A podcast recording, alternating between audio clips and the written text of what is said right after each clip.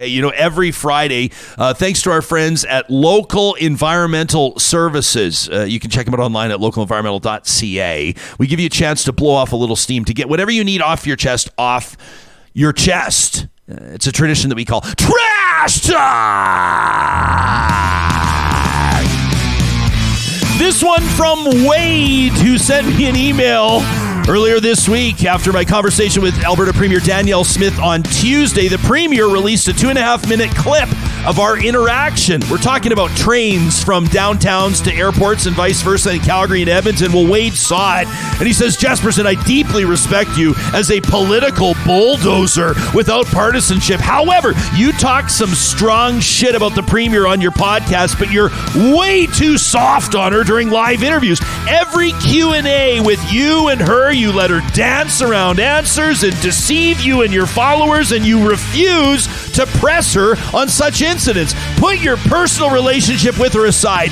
Don't be afraid of being blocked on Twitter or Instagram or Facebook by her or her team. I made a mild criticism, nothing extreme. No F, no B, no C was ever used in any commercial that I've ever sent her way. Yet, surprise of surprises, I have been blocked by Danielle Smith on all social media platforms. Show some integrity, Ryan, and be willing to be blocked like the rest of us.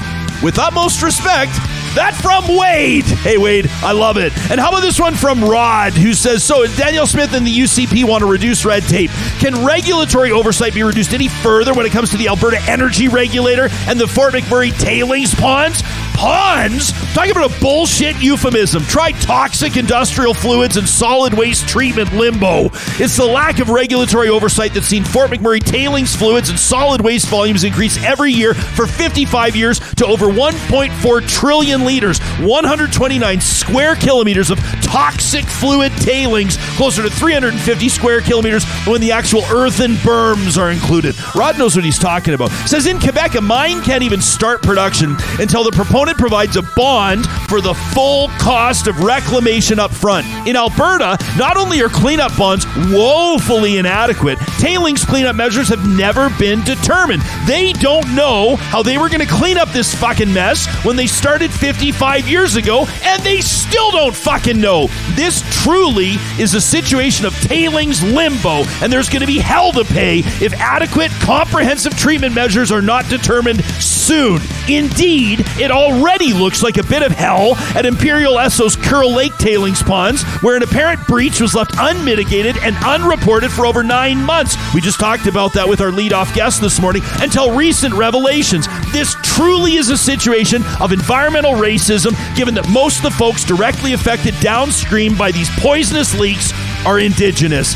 For 50 years, the Alberta public has been assured that the best available tech would be used to deal with this problem. Hundreds of millions of dollars in research written off into corporate unicorn dreams to find a magical bullet that clearly does not exist. This has been a bullshit corporate delay tactic to avoid responsibility. Though a magic bullet doesn't exist, there are tried and effective measures.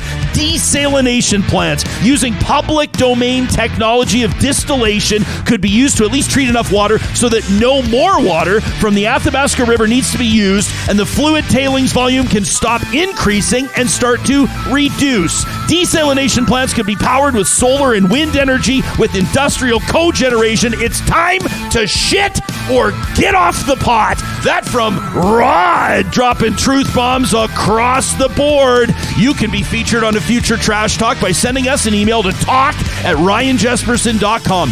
Proudly presented by our friends at Local Environmental Services.